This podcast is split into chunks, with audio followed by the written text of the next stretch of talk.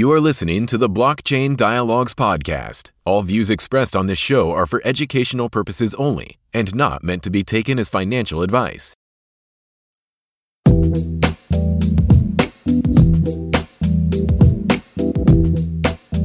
Hello and welcome to another episode of the Blockchain Dialogues podcast with your hosts Krishna and Nikhil. In this podcast series, we analyze various cutting edge technologies and projects in the field of blockchains, DLTs, and cryptocurrencies. In today's episode, we're joined by Jacob Willoughby, who is the CTO for Storj, which is a blockchain based decentralized cloud storage solution. With that, Jacob, welcome to the show from both Nikhil and myself. Hi, uh, glad to be here. I'm sorry I missed asking you this before starting the recording, but what's the best pronunciation of the company's name? Uh, is it Storj or Storage or Storj? Uh, that that might be an interesting thing to cover on the podcast too. Uh, in terms of uh, uh storage, is is how it's pronounced, uh, and if you're uh, a lot of people in Europe like to say Storj, um, and so the official answer is it's storage. Uh, but especially in conversations when you're talking about cloud storage and where you're storing data, it, gets kind of a mouthful to say storage is storing your data in the cloud uh, storage. Um, you don't know what's going on. So it, sometimes it's helpful to just say storage in those contexts. Okay, perfect. So yeah, I mean, just to start off, Jacob, uh, to learn a little bit about you, I believe you know prior to 2022, I, th- I think that's when you joined Storj, and uh, before that, you were working with a company called Crowd Storage, which eventually got acquired by Storj. Before that, you know, you've been a software engineer for about 10 years, you know, working for multiple companies. So could you walk us through your journey a little bit? Yeah. So my my own personal journey um, in software engineering, uh, I, and my journey in distributed storage in particular started uh, when I got hired at SpaceMonkey.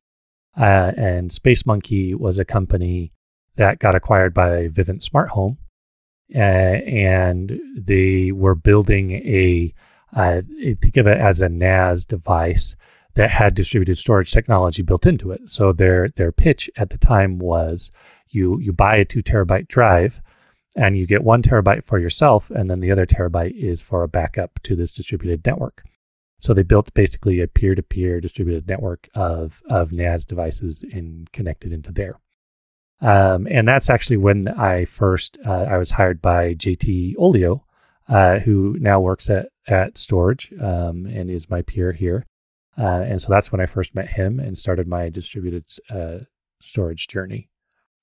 Perfect. Th- thanks for sharing your story with us, Jacob. So uh, to quickly move on to the company that you are with today, that is Storj. Uh, I think I heard in one of the interviews of your CEO describing Storj as the Uber for data storage. So, uh, could you give us a quick overview of what is Storj uh, as a protocol, as a company, uh, how it began, and uh, you know how it has evolved over the last years? Yeah. So, um, Storj is uh, an, an, Uber of of storage is a good way to look at it. Uh, some people like to say the Airbnb, where we take excess capacity around the globe and are able to leverage that excess capacity and combine it together and to create a single um, data center essentially without needing a data center uh, to to bring all that capacity together. Um, so the the the key observation that it was founded under is you know most of the storage space around the globe, storage and bandwidth, is underutilized. Uh, people who buy drives generally buy them for capacities larger than they need, um, and they usually are only around twenty to thirty percent full at any given time. So being able to tap into this latent storage capacity around the globe was a was is is was the idea, and that's what the company set out to do and build uh, over time. And uh, when Storj was founded, we knew th- that, uh, and I say we, I, am speaking uh, in in past tense for others at Storj. Uh, the the goal was to be a something that could beat or replace AWS S3, something that was professional and enterprise grade as well. Uh, there's a lot of other goals and, and objectives, especially in the blockchain space, uh, around what they're trying to accomplish. And we knew that we wanted to be as performant um, and able to be a drop in replacement for S3. So uh, Storj started back in 2014. Um, the the founder in his dorm room at Morehouse College uh, came up with the idea um, and uh, was able to build a prototype. Um, you know, and over the years in 2015, 2017, um, they built a a V2 version of the network um, that scaled to uh, around 100 to 150 petabytes. So starting in about 2017, 2018, a lot of the current leadership joined. Uh, John Gleason, who is the CEO, Ben Golub, who's the CEO, came over. Uh, he used to be the CEO of Docker. Uh, JT Olio, which I already mentioned, came over from uh, Vivint, uh, joined the company in 2018, and they they took a look at the things in the V2 network that needed to be improved, um, and launched what is now the V3 white paper um, and the V, v the version three development started uh, that wanted to hit a lot more goals that I mentioned earlier about the network. Um, so 2019, I think, is when the V3 public beta hit um, and hit hit the gates that they wanted for performance, durability, and availability. And then 2020 is when the V3 networks launched and it went general availability and I believe uh, probably about the April 2021 timeframe is when uh, DCS launched and our S3 compatible gateway, which you can kind of think of as kind of a Web 2.5, is an easier way for customers to onboard and use this decentralized storage. Um, and so this uh, brings us up to 2022, 2023, uh, where we have accelerating growth, uh, increased product market fit, and key use cases. Um, you know, customers with more than a petabyte um, uh, of storage and egress. Um, and then 2022 is, of course, uh, we, we didn't talk much about crowd storage in my history there, but that is the the crowd storage acquisition where Colby Weininger, myself, um, and and four others came over um, to Storj. Um, and so it's really we're in a moment now where we're just seeing increased adoption and support and being able to scale around the globe. Thank you for going over the and the the, the story of Storj, uh, if I could say that, you know, over the last few years. Uh, but just just to kind of take a step back and maybe expand a little bit on you know the business use case of uh, decentralized storage as a whole, right? So uh, could you actually go into how decentralized storage is today in comparison with centralized services, uh, like in terms of pricing, performance? You know, where are we today, right now? And and who is really the target audience uh, for decentralized storage? Is it like customers like me, you know, who's probably running a laptop, maybe who has like one terabyte of space uh, that is available unutilized, or is it a small company that's running its own server? So, who is the ideal customer for Storj? Yeah, so I think I think there's a lot of things that you asked there. So let's let's try to un, un, unpack them one at a time. Um, so let's let's just talk a little bit about the case for decentralized storage. Um, so I there are the the existing centralized cloud has a number of problems. Uh, the the first problem is uh, is your data um, is all stored within a data center. Uh, and you're like, wait, that's a problem? Is like, yeah. So the implications of that is number one, cost. Uh, data centers are, you know, m- multi-million dollar, if not billion-dollar projects that are planned years in advance. Uh, they're they're they're huge facilities that require massive amounts of power. Uh, they're often co-located near places that have cheap uh, and inexpensive power, and that inexpensive power usually isn't the cleanest and best for the environment either. Um, and uh, because your data is all in that facility, uh, these these cl- the the cloud providers and st- traditional storage providers uh, don't they they have access to your data as well. Uh, all of the data is stored there. Uh, they have 14 years of history where they they've been building a system that kind of relies on them having access to your data and being able to use it. Even though the data is encrypted, uh, in in most cases, uh, S3 didn't actually encrypt by default until just this year, I think, or last year. It was very recently uh, that your data was actually sitting on those drives in the data center unencrypted. Um, and so any employee with access to that could have pulled a drive at, at any point and, and just looked at your data. Um, and and that's really one of the big problems of centralized cloud is is yeah you're not you're you're just storing your data on somebody else's computer. Um, is that really better than storing it on your own computer? Um, And so uh, there's a privacy concern there. Um, the centralized cloud also is a is kind of a single single point of failure. Um, and in order to reduce the chance of that single point, point of failure, it's it's it's it's quite expensive, um, and or it reduces the performance benefits as well. Uh, so when you right now go and want to download something from Google Photos or uh, from S3 or one of those things, you traverse the internet over a series of of of of routers uh, to get to your endpoint. You retrieve those files from, let's say, you know, in in Virginia in the east coast of the United States, and then it traverses the internet all the way back to your your client that you're downloading it from. So if your client happens to be in Australia, you're you're tra- traversing the Pacific, you know, uh, ocean cables underneath the uh, the ocean. You have to traverse over lots of networks to get there. And if at any point there's packet loss or uh, at any point those networks become congested, suddenly your download is extremely slow. Uh, and so to fix this, the cloud providers, of course, have given you an option which costs two to three times as much money, which is to replicate your data uh, to multiple of their facilities, um, which of course just adds multiples and multiples to the cost. Um, and to give you a, an idea of the cost difference, uh, we we generally like like to tell people they can save up to eighty percent on their uh, S3 bill if they use Storj, and, and, so that that roughly translates into take your S3 bill, um, take your uh, cloud storage bill, and take a zero off of it, and that's generally what the cost savings that you'll be able to see with Storj and decentralized storage.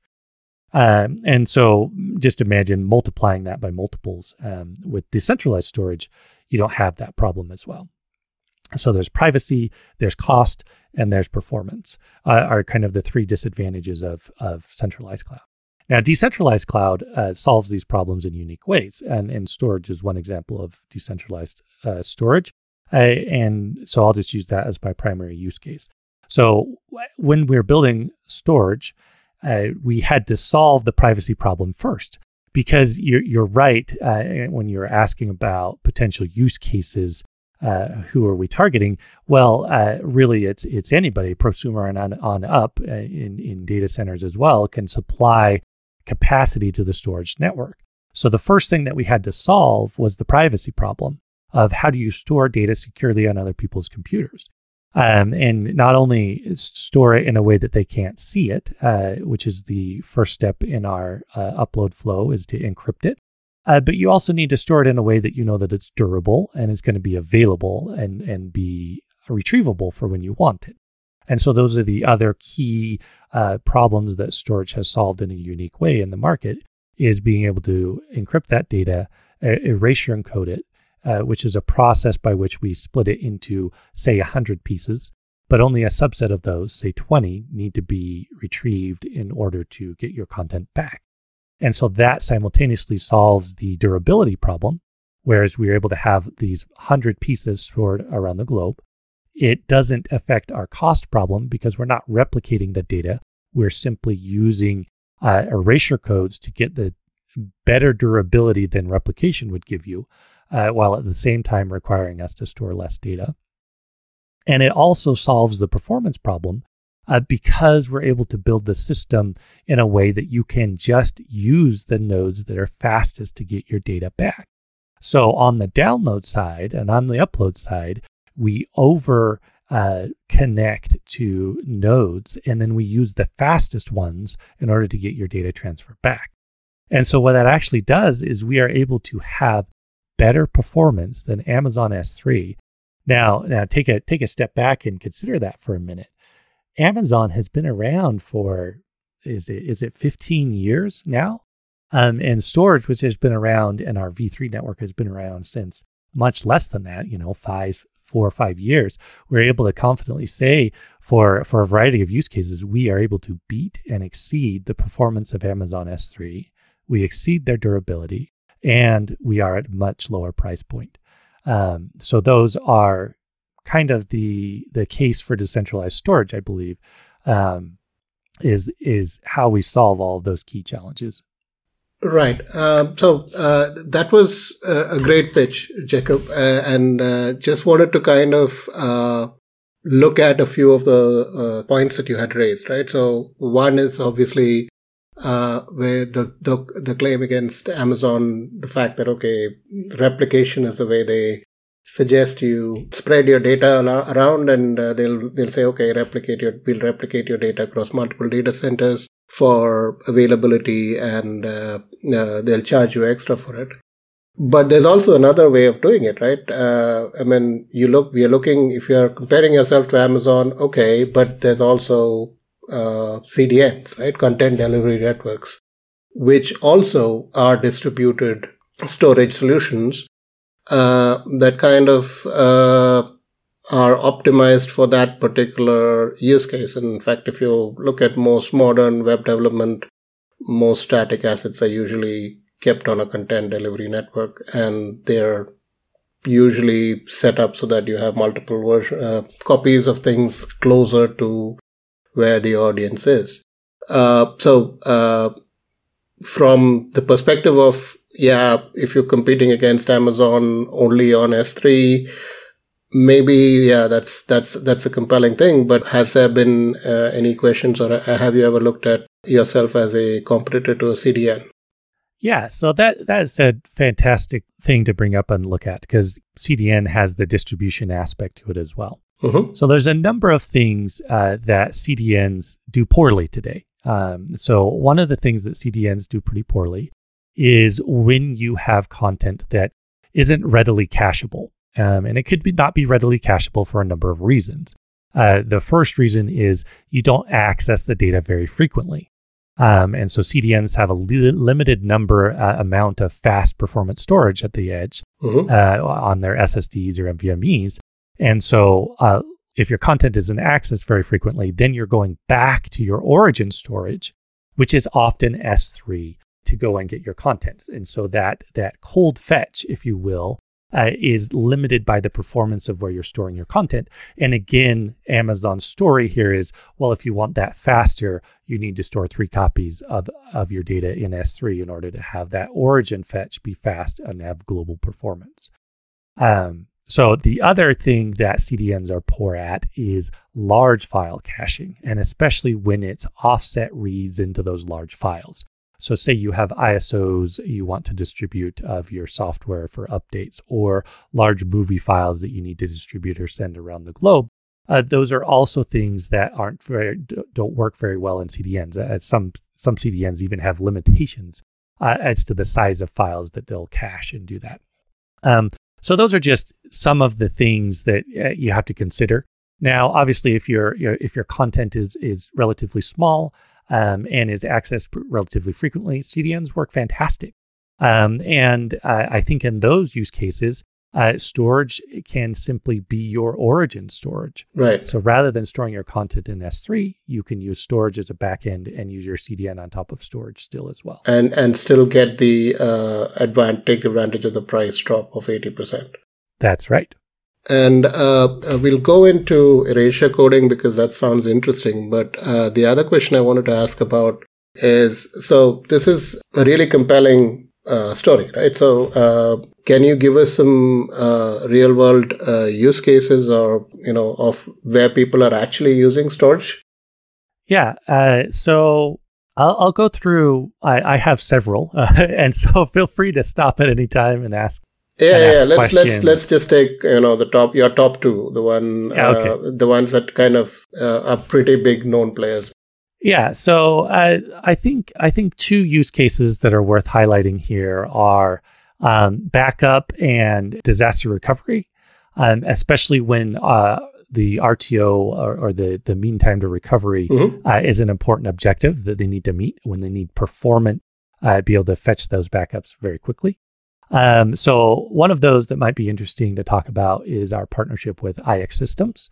Uh, so IX Systems is a producer of uh, hardware uh, all the way from the prosumer up to the enterprise grade, all the way from you know single drive NAS devices, and they're the company behind the TrueNAS software, which is open source. Right. Okay.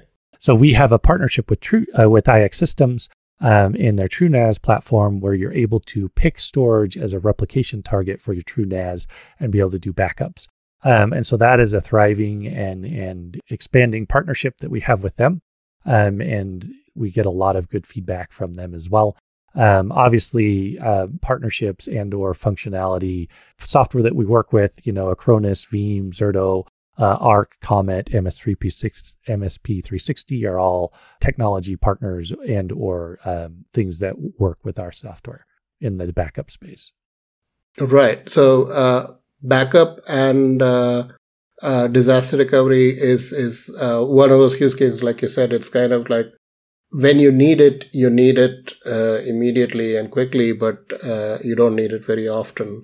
So that's that's a great uh, use case. And you talked about AIX systems and TrueNAS, and maybe this is where we kind of go into the protocol a little bit.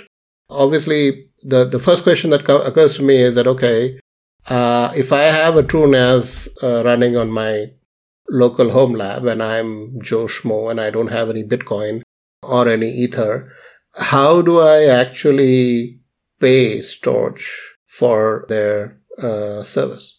Yeah. So, from a customer perspective, uh, what happens is, uh, say you have your TrueNAS, uh, you you go into the you know the integration and you you click a button and you sign up in in a web app uh, for an account. You know, type in your email and password and and sign up.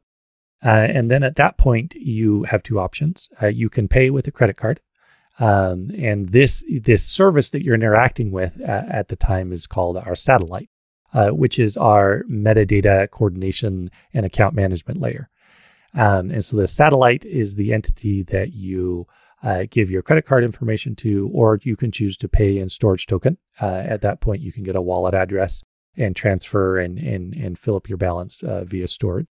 And then it's a pay as you go uh, kind of service. So um, as you fill up your your account with with usage, and we have a little bit of a free tier, so you can get started. Um, then you'll just be billed monthly from then on out, uh, based on your payment method.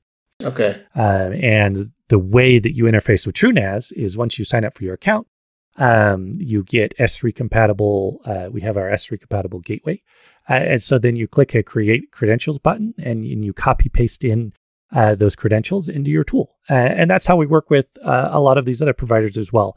Is it's usually as easy as you know changing the URL from Amazon to uh, to Storj, and then punching in the the right credentials, and and off you go. Okay. I, I just want to jump in real quick, and I, I thought that that was a great explanation. Uh, you know, looking at this from the customer's point of view, right? Somebody who's actually going to be paying for the storage. But I also just want to, you know, go back to a previous question that I asked and, and kind of look at this from the perspective of somebody who's providing the storage, right?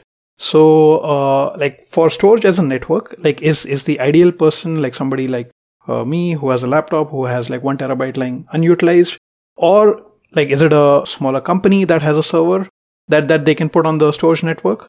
And you know that kind of leads me into you know how the governance would work in that case right? Like would would somebody with more storage have greater stake in the network? You know in, in uh, at the end of the day it's a cryptocurrency and you know it's it's a blockchain. So we look at you know whether uh, it's decentralized enough right? So could you actually go into some of those aspects as well?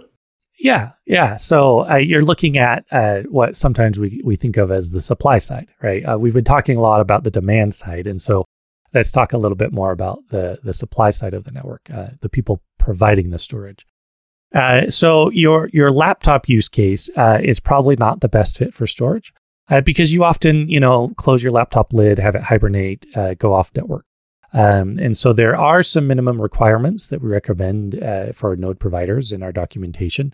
you know, a certain amount of upload and download capacity um, a certain amount of bandwidth that you're willing to move through the network at any given time.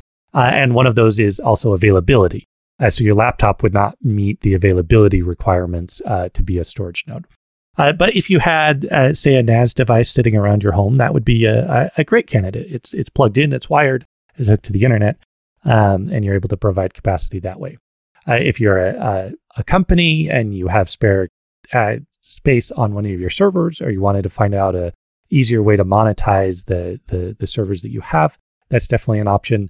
And then all the way up to uh, uh, those that run data centers, um, and they they might build out capacity uh, faster than they have demand for it because they have long lead times. And being able to use Storj as a way to cover that gap between when they buy the hardware and when they uh, uh, have customers that fill it is another use case as well. And then there's also a lot of hardware sitting around that is uh, sitting in closets or other things because it's served its life. Um, and a lot of customers, you know, after three, four years, will discard hardware uh, because it's past the the useful lifetime uh, for their use case that it was originally intended for.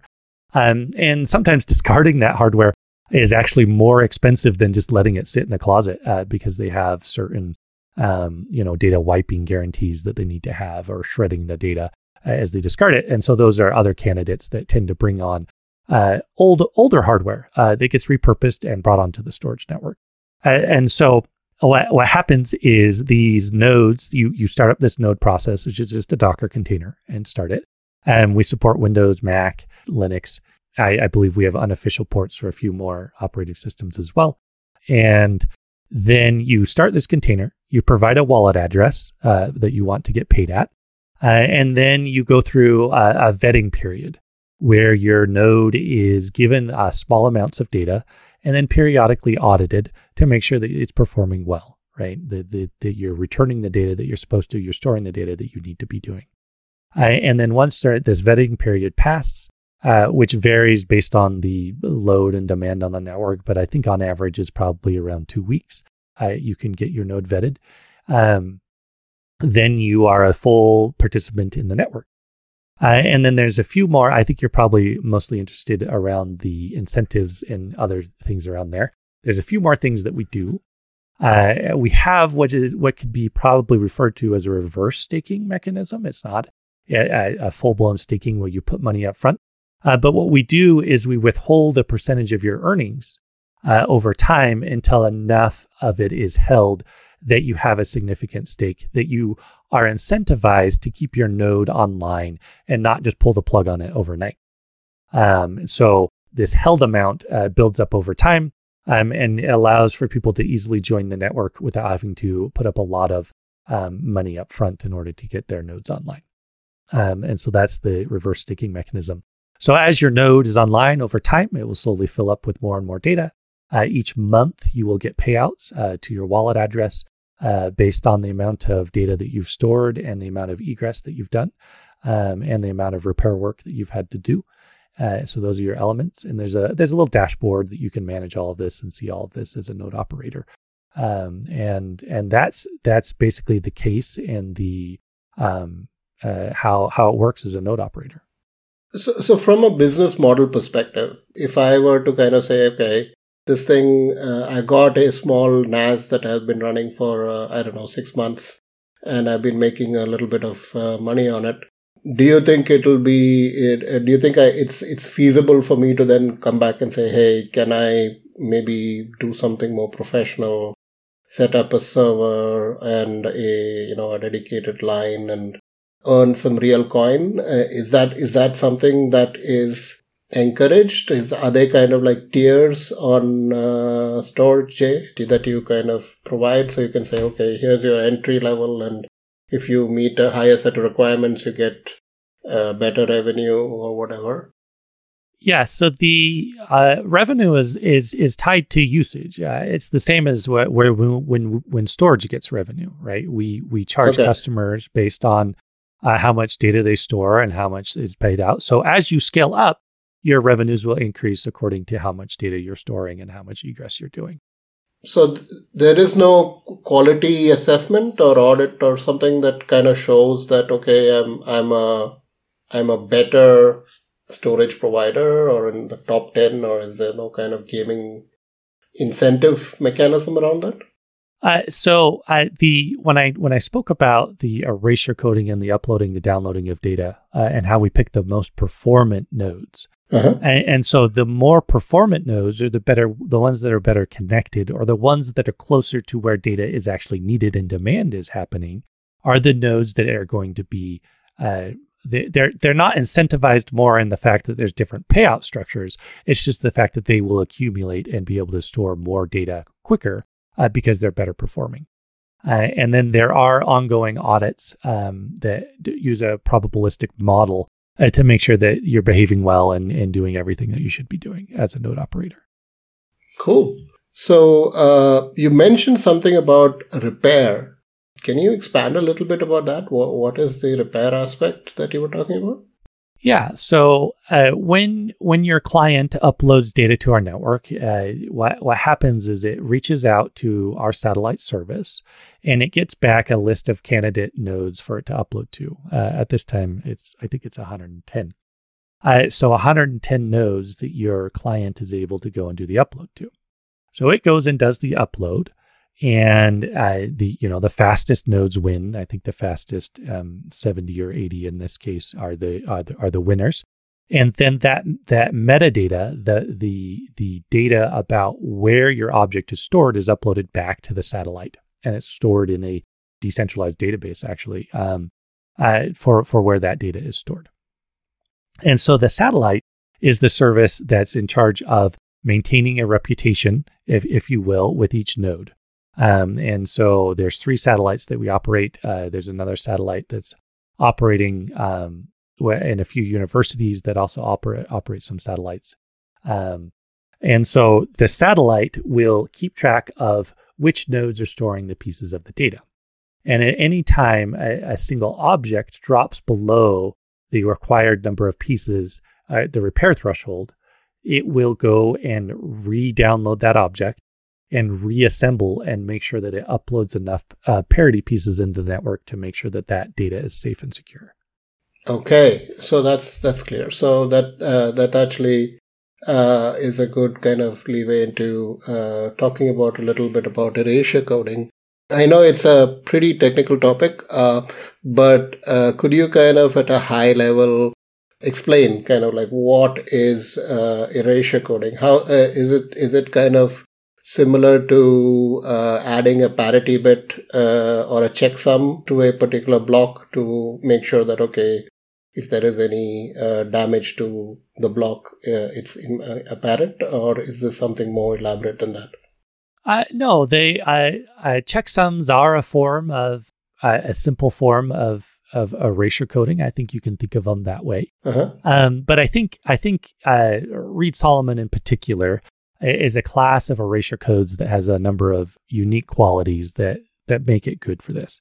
Um, I'm I, you'll have to excuse me and for the mathematicians that, that might be listening if I if I get the nomenclature wrong yeah, uh, yeah. in the in the field. I, I, but I, the erasure coding of Reed Solomon is perfect in that it, you get the exact amount of you you can't get more durability out of an erasure code than you can with Reed Solomon. Uh, it belongs to a special class of erasure codes, and the the the exact name of these erasure codes slips me. Uh, so it's it's it's proven uh, that that is that sort of class. And erasure codes are common in CD-ROMs. Um, uh, they, they store extra parity. Um, there's often parity in in um, your cell phones uh, in the transmission of your cell phones of digital data, um, right. and all the things like that. Um, and so the the most basic and simple way to understand how erasure codes work uh, that I can explain uh, without a whiteboard in front of me mm-hmm. uh, to help draw this uh, is is if you can think back to your linear algebra days mm-hmm. Uh, of when you were able to draw a, a line with two points, um, and and those two points uniquely describe that line. Right. All right. All you need are two lines to describe that point. And so, I, if you can remember in linear algebra, if you if you have a polynomial that's larger than just the the single polynomial, if you go up to another polynomial, you then need three lines to describe that curve. Th- three points to describe that. Three points. Yes, yes, sorry, yes, three points. You need three points to then describe that second order polynomial curve. Yes. Uh, and so uh, what erasure coding is is if you just keep thinking about that and so think about that curve uh, let's let's say it has a u shape right now and you've got a point on the left on the bottom and then the right um, if you add more points to that curve mm-hmm. you are doing erasure coding and so let's add two more points right say one in the bottom left and one in the bottom right so now i have five points along that curve and if i take those points and store them I can get back any three of those points and I am able to reproduce the curve from any three of those points that I had. And if, if we were drawing this on a whiteboard, it would be easy to it would be easy to show how this works. Yeah. Um, and so that's erasure coding in a nutshell. Uh, but basically, what happens is you just do higher and higher order polynomials um, in order to get the the number of points and the and you just oversample. You just keep oversampling. You basically just scale up that simple process. But if you just think about it of that simple linear algebra process, uh, that's exactly what it is. Um, the only difference is uh, somebody found an app uh, an optimization in order to calculate these faster, um, which is called Galois fields, um, which is a mathematician that figured out you know faster ways to compute those extra points on the line. Mm-hmm. Yeah, but I think uh, it also can be any three points, right? It needs to be three points in particular parts of the curve uh, in order to be. You can't have like three points that are right next to each other. Uh, it may not describe the curve perfectly. Uh, you'd need it at strategic parts of the curve, uh, I would imagine. This particular uh, method also kind of reminds me. this was done earlier as well, if I'm not mistaken. I think this is something that uh, early P2P network uh, protocols uh, used to do, right? I think BitTorrent also had something like this where the, the way it calculated the blocks would be uh, in such a way that you could recreate the file without having all the blocks. Or, or maybe I'm misrem- misremembering. Maybe it was Kademlia. I'm not sure. One of the two. But yeah, okay. So that's that's a great introduction, I think, uh, into uh, erasure coding. So this is basically the mechanism through which on your network you can store uh, a file without having to maintain multiple copies of it. Uh, is that correct? Mm-hmm. Uh, erasure coding is is pretty common in the storage world. You know, RAID RAID uses erasure codes. Um, exactly. Yeah. And so you can kind of think of this as like a RAID 100 or a RAID 500, right? Uh, where we've we've taken RAID and and uh, used Expanded erasure codes to apply it and expand it. Yep. Got it. Cool. And uh, this is done, is this done after the encryption of the data or is it done before the encryption of the file data? Uh, yeah. So the uh, it's done after the encryption. Um, and so what that means is when we do the repair of the data, we don't need access to your data. We don't need knowledge of the contents of your data in order to do repair work. Okay.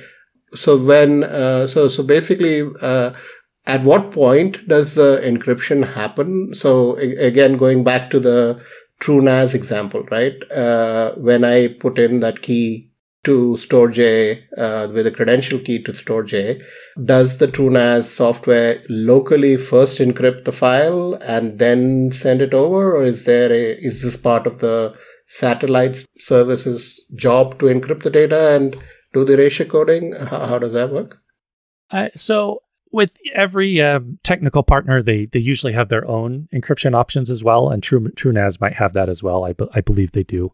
But so let's just focus on the storage side because uh, obviously, yeah, okay. You can pick to encrypt it before you even send it to storage. But the interesting thing is what we do. Um, so uh, there's two ways to access our network. Um, one is through our uplink uh, SDKs and or command line. Uh, the uplink is our native protocol uh, the one that's able to, you know, talk to our satellites, go and talk to the hundred nodes or thousands of nodes if need be to store and upload your content, um, and and kind of speaks to the storage protocol under the hood. And that SDK is where the encryption happens. So that's client side before the data ever leaves your computer if you're using Uplink. Now, uh, a lot of our customers are used to using the S3 protocol, mm-hmm. um, and the S3 protocol does not support end-to-end encryption. Uh, there's there's actually a very limited end-to-end encryption uh, support in Amazon, but even their own SDKs don't support the end-to-end encryption in the same way for the on the Amazon side. But at Storj, we've built it in uh, by default and made it easy to use. Um, so on the S3 case, what happens is when you go to generate your S3 credentials, uh, you do so uh, interfacing with an uplink or via our browser. And what it does is it takes your needed access grant, the necessary encryption material and authorization material, and then it goes and stores that material with using the S3 secret key as the encryption key in what we call our edge services. So what the unique thing about that is is we don't have access to your encryption key uh, in the edge service until the moment that you use your S3 access credentials to actually download or, or, or upload the content. and then it passes through our edge services where they run our native protocol and are able to do the encryption and the erasure coding and or decoding. Um, and then immediately they do the transaction for the um, upload or download, and then they immediately forget the key um, until the next time that you need to go and do the upload or download. Um, and so that's that's I, it's similar but different uh, to how the central cloud providers do it. So, so uh, when you say uh, our edge services, is this kind of a service provided by Storj, or is this uh, one of the? Uh, is there another layer of uh, people who are uh, giving this service in a decentralized manner? Yeah, so the, there's three peer classes, and thank you for pulling those out because I didn't I didn't say them up front. satellites is one. Uh, the the storage nodes themselves are another, uh-huh. um, and then edge services is is another. Um, and so there's nothing uh, stopping anybody from going and running a gateway service today uh, that would go and talk to the storage satellites and serve up and and give data. Um, right now, the the the main ways to use it are through the Storj provided ones, um, and we run um, we run. I, I'm I'm going to give the wrong number off the top of the head. Uh, but we run probably seven different or eight different storage uh, or edge locations around the globe today, um, and that's mm-hmm. expanding very quickly. Um, and so, yeah, the most people tend to use the Storj provided ones for convenience and simplicity. Uh, but you can download if you if you want the simplicity of using the S3 API, but you don't want to use the Storj provided ones. You can simply download this gateway service and run it alongside your application um, so, so going back to the TrueNAS example, uh, it, you you could download the Go binary for the gateway and load it onto your TrueNAS and ah, interface okay. with that instead. Yes. So it's literally a Go binary application running uh, that that you can just put on a on a machine and uh, run it yourself. Yep, it just speaks the S3 protocol on one end and speaks the Storj native protocol on the other. Right. And so it, it basically just translates it. Okay. And uh, do you need it to be, is it signed or do you need it to be? You obviously validate based on the certificate, uh, sorry, the credentials provided by the edge server that, okay, this is from a valid user of Storj. Yes. So the, the edge server, when you choose to interface with an edge server, you go through that process, which I said of, of giving it an access grant that's then encrypted with a, a specific key that's the process at which it authenticates you with the satellite, that, that authentication material. Right. And you talked about the uh, the storage provider peer, and there is one more peer left, I think, which is the satellite. So, could you kind of uh, talk a little bit about uh, the satellites? Uh, for from what I could understand so far, it looks like it's the main coordination piece uh, that manages uh, the interface between the end user and the sorry the demand and the supply. Uh, so how, how does that work? Is there is that again something that is said decentralized or run by Storj, or uh, do you have like multiple people building that? Yeah, so the all of the components that I've talked about are open source, um, and all of them can be downloaded and deployed and modified. Um, so there's three satellites being operated by Storj today uh, well, uh, three production satellites, I should say. Uh, University of Edinburgh is starting up their own satellite um, for their for their use, and um, it's just a matter of when you run the satellite, you bring the customers as well. Right. Um, so on the storage node side, on the storage node side, you get to pick which satellites you choose to work with. Um, and so the storage nodes will work with our three satellites independently, um, and and the settlement layer is the blockchain for the payments. Right, and uh, the fact that you support credit cards or something is again a function of the capabilities of a particular satellite. Correct. Right. You could start a satellite and say, "I don't choose to take credit card payments." Okay. Um, yeah, so the I, I, think I think it's worth mentioning a little bit about the architecture decision of a satellite. Um, is is because you know we're we're doing on on you know on daily basis probably uh, fifteen thousand operations per second um, mm-hmm. uh, of uploads and downloads. Especially at the time when we were building Storj, there there's no blockchain that can handle that throughput. um, and especially that throughput. It's growing, um, you know, month over month and year over year uh, to the point where you wouldn't want to store all of those uploads and downloads on a blockchain anyway. So we've built the with the design goal in mind that this would scale to tens, if not hundreds, if not a million operations per second someday. Uh, the satellite service was uh, was the goal and the the design that was able to accomplish that. Right. Uh, you said this is an open source. Uh, all of this uh, uh, code is open source. can you give us an overview? What is the tech stack like? Is it are we talking Go, Python? is it is there a back backend database that we need to set up? What what would it take for you know a, ordinary software developer like maybe me to come up and say, okay, I want to try out the Storj stuff. Uh, what do I need on my machine to set it up? Yeah, so we have a number of ways to deploy it. Uh, the easiest way is we have a storage up tool, uh, which mm-hmm. is just Docker Compose, uh, and you say storage up, and it spins up all of the components but that's not necessarily a production ready deployment, right? Um, but that's the easiest way to get started. Uh, if you do that, it will start, uh, you know, dozens of nodes on your machine. It will start all the satellite components that you need. It will start the edge components, and you'll be able to interface with it directly from there on your own independent satellite. As far as the satellite's concerned, we support Postgres as a backend database and also CockroachDB um, as a backend database uh, both of which are open source. So any Postgres via content compatible database would work. Yeah. Um, and so that's for the metadata layer. I, I don't think there's any other dependencies. Uh, you know, there might be a Redis and a few other components that need to be installed. Typically, uh, you know, we deploy and run this on a Kubernetes cluster. Okay. Um, but the storage up binary handles all of those, and it's just Docker container. Right. Um, and then the stack is uh, almost entirely Golang. Okay. Um, so each of these are also Go binaries that you can download and install and run. Um, and uh, do you have a custom uh, networking protocol, or is it all over TCP?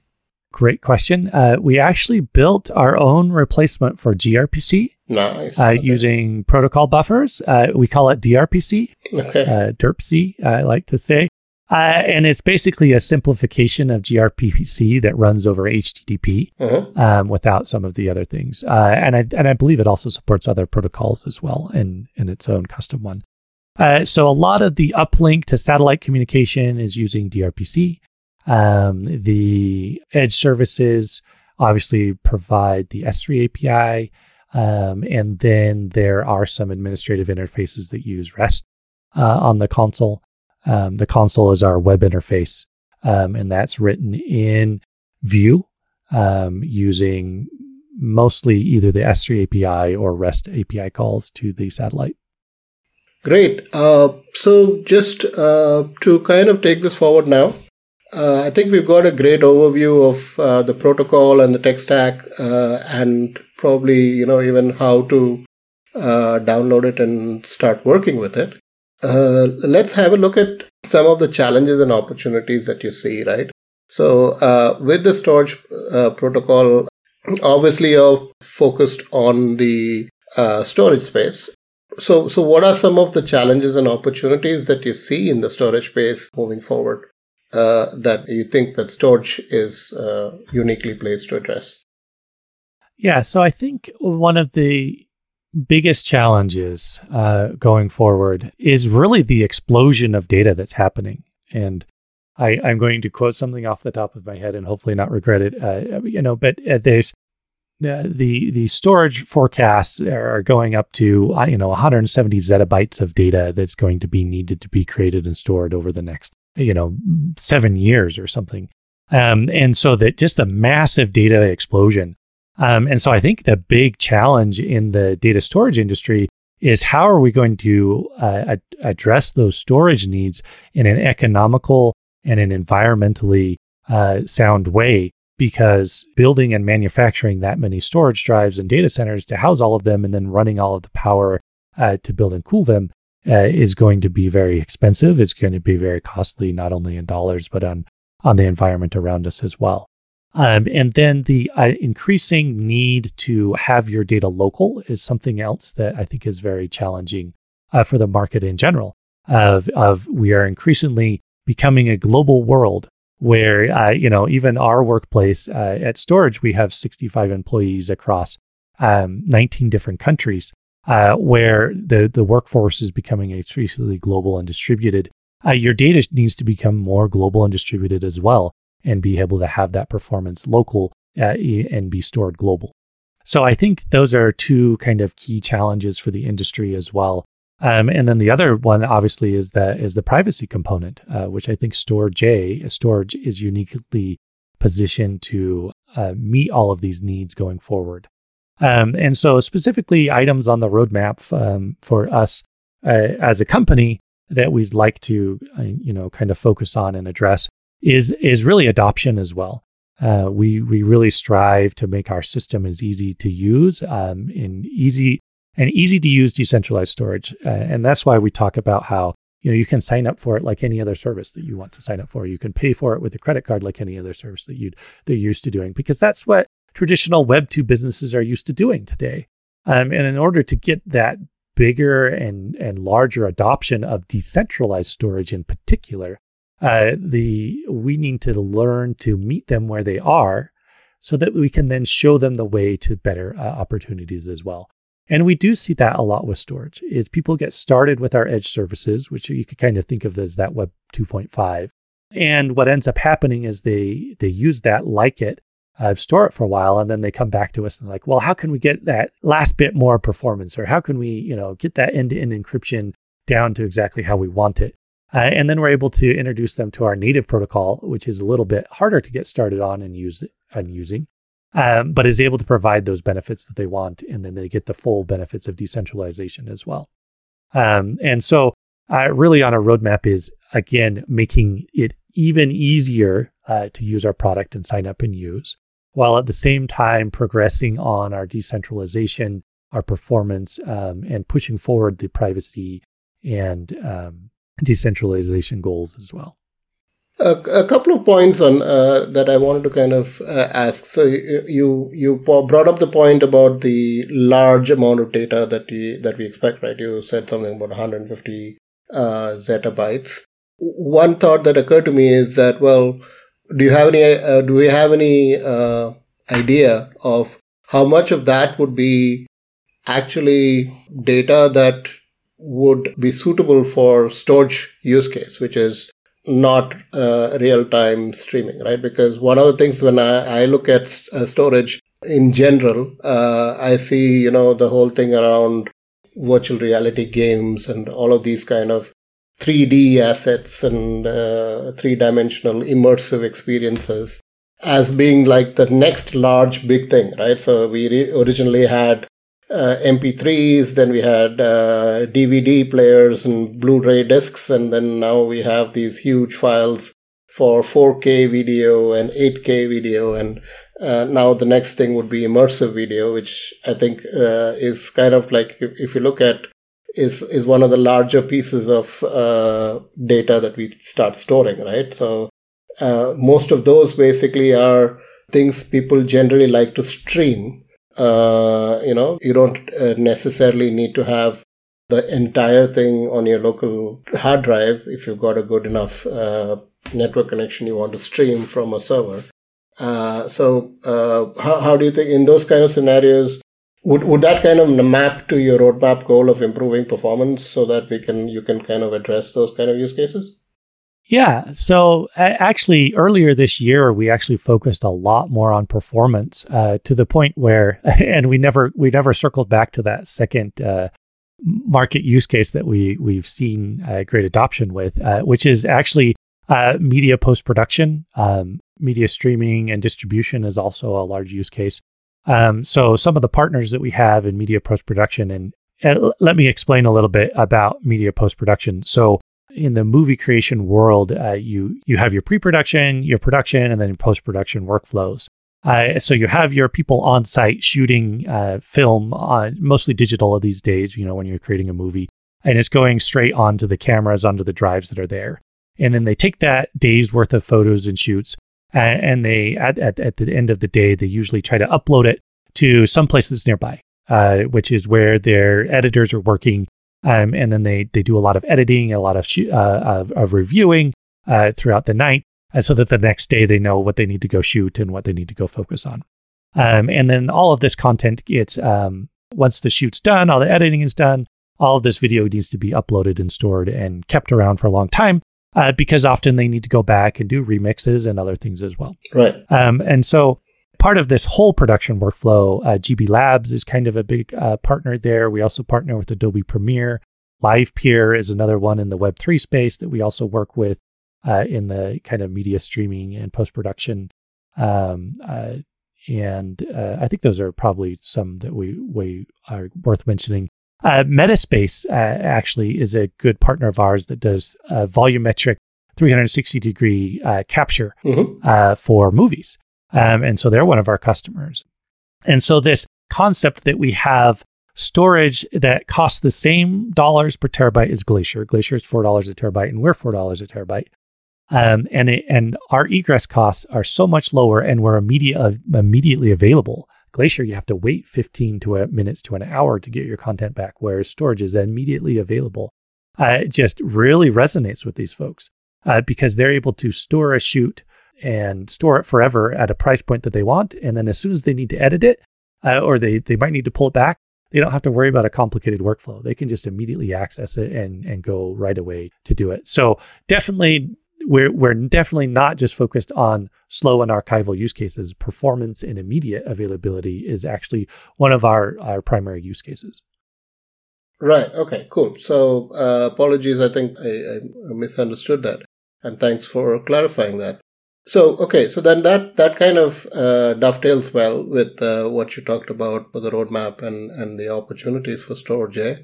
W- what about Web three as a whole? Uh, there is now uh, Web two point five. There are, there are all these terms that are being thrown around, right?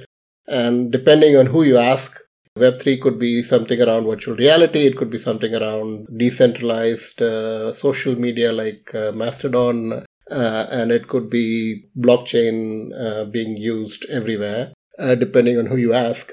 What What are your thoughts about the larger Web3 picture? Yeah, so I think one of the the larger Web three things that uh, people are starting to talk about, um, and and we're starting to understand how Web three plays into this, is is kind of the AI uh, AI space and and takeoff of of of all of that. Mhm. Uh, because what I think is really interesting in the AI space, uh, I just read a a article that came out recently, a paper about uh, AI poisoning, um, where where they're able to manipulate an image in such a way that when you look at it as a human, I, I, the dog picture still looks like a dog, but you manipulated the image such that when an AI is trained on it, it actually thinks it, it gets it pulls out the features of a cat.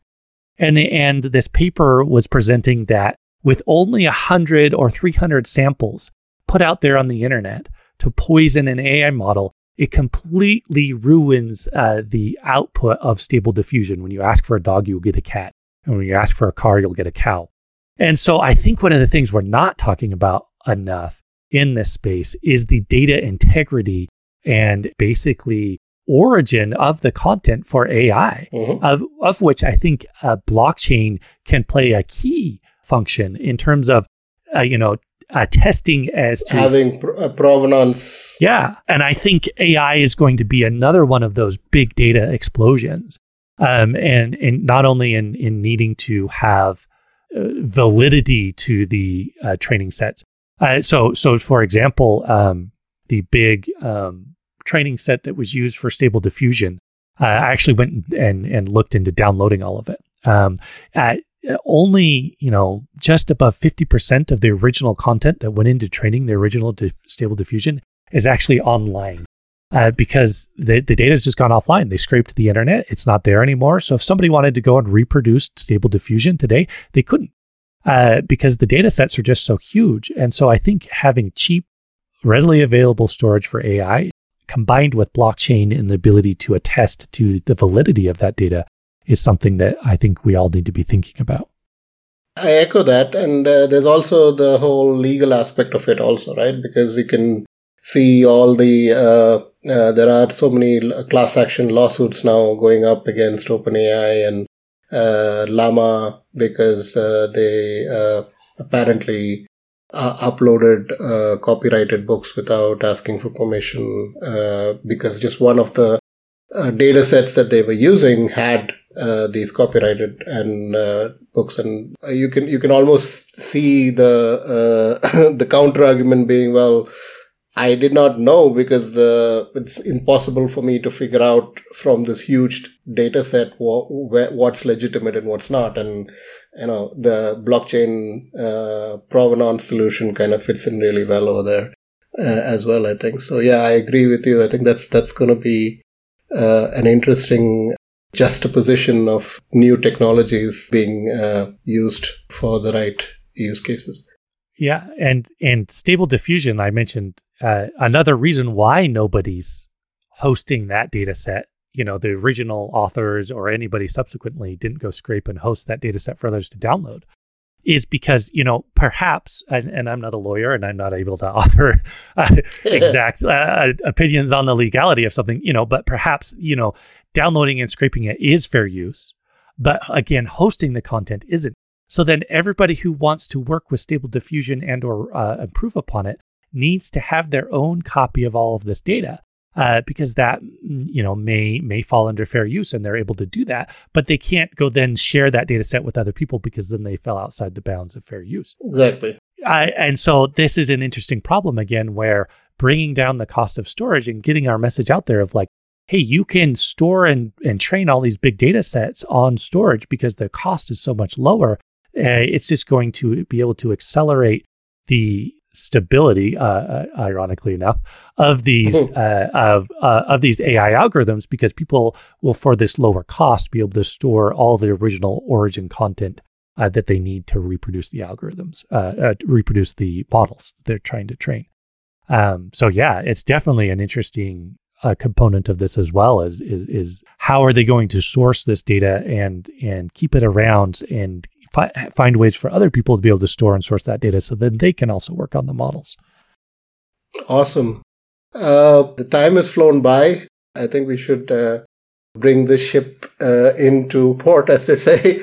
I think I just wanted to uh, conclude by saying, Jacob, uh, that was a scintillating conversation. I really enjoyed it, and uh, thank you for spending the time with us. And uh, before we end, Jacob, uh, I just want to let you know that you know we'll be sure to include the link to the Storj website uh, in the show notes. But if there's anything you want to tell the audience, you know where to find more information, how to get involved, any announcements, or anything else, uh, now would be a good time. Yeah, I I just want to thank you for having me, and it was uh, my pleasure to be able to be here and talk about uh, items in the space that are important to us and be able to have the discussion. Um, and obviously, you can uh, find out more on our website and visit it at storj.io and be able to sign up. Uh, you can get it started for free and be able to try all of these things that we've talked about. So, yeah, uh, really great to have had the opportunity to talk to you, Jacob. And uh, thanks again for your time. And uh, we hope to talk to you again in the future as uh, Storj grows and evolves. Thank you. Once again, that was Jacob Willoughby from Storj. You can subscribe to this podcast on iTunes, Google Podcasts, Amazon Music, and Spotify. Also, you can learn more about us at bcdialogues.com. Thanks again for joining. See you next time.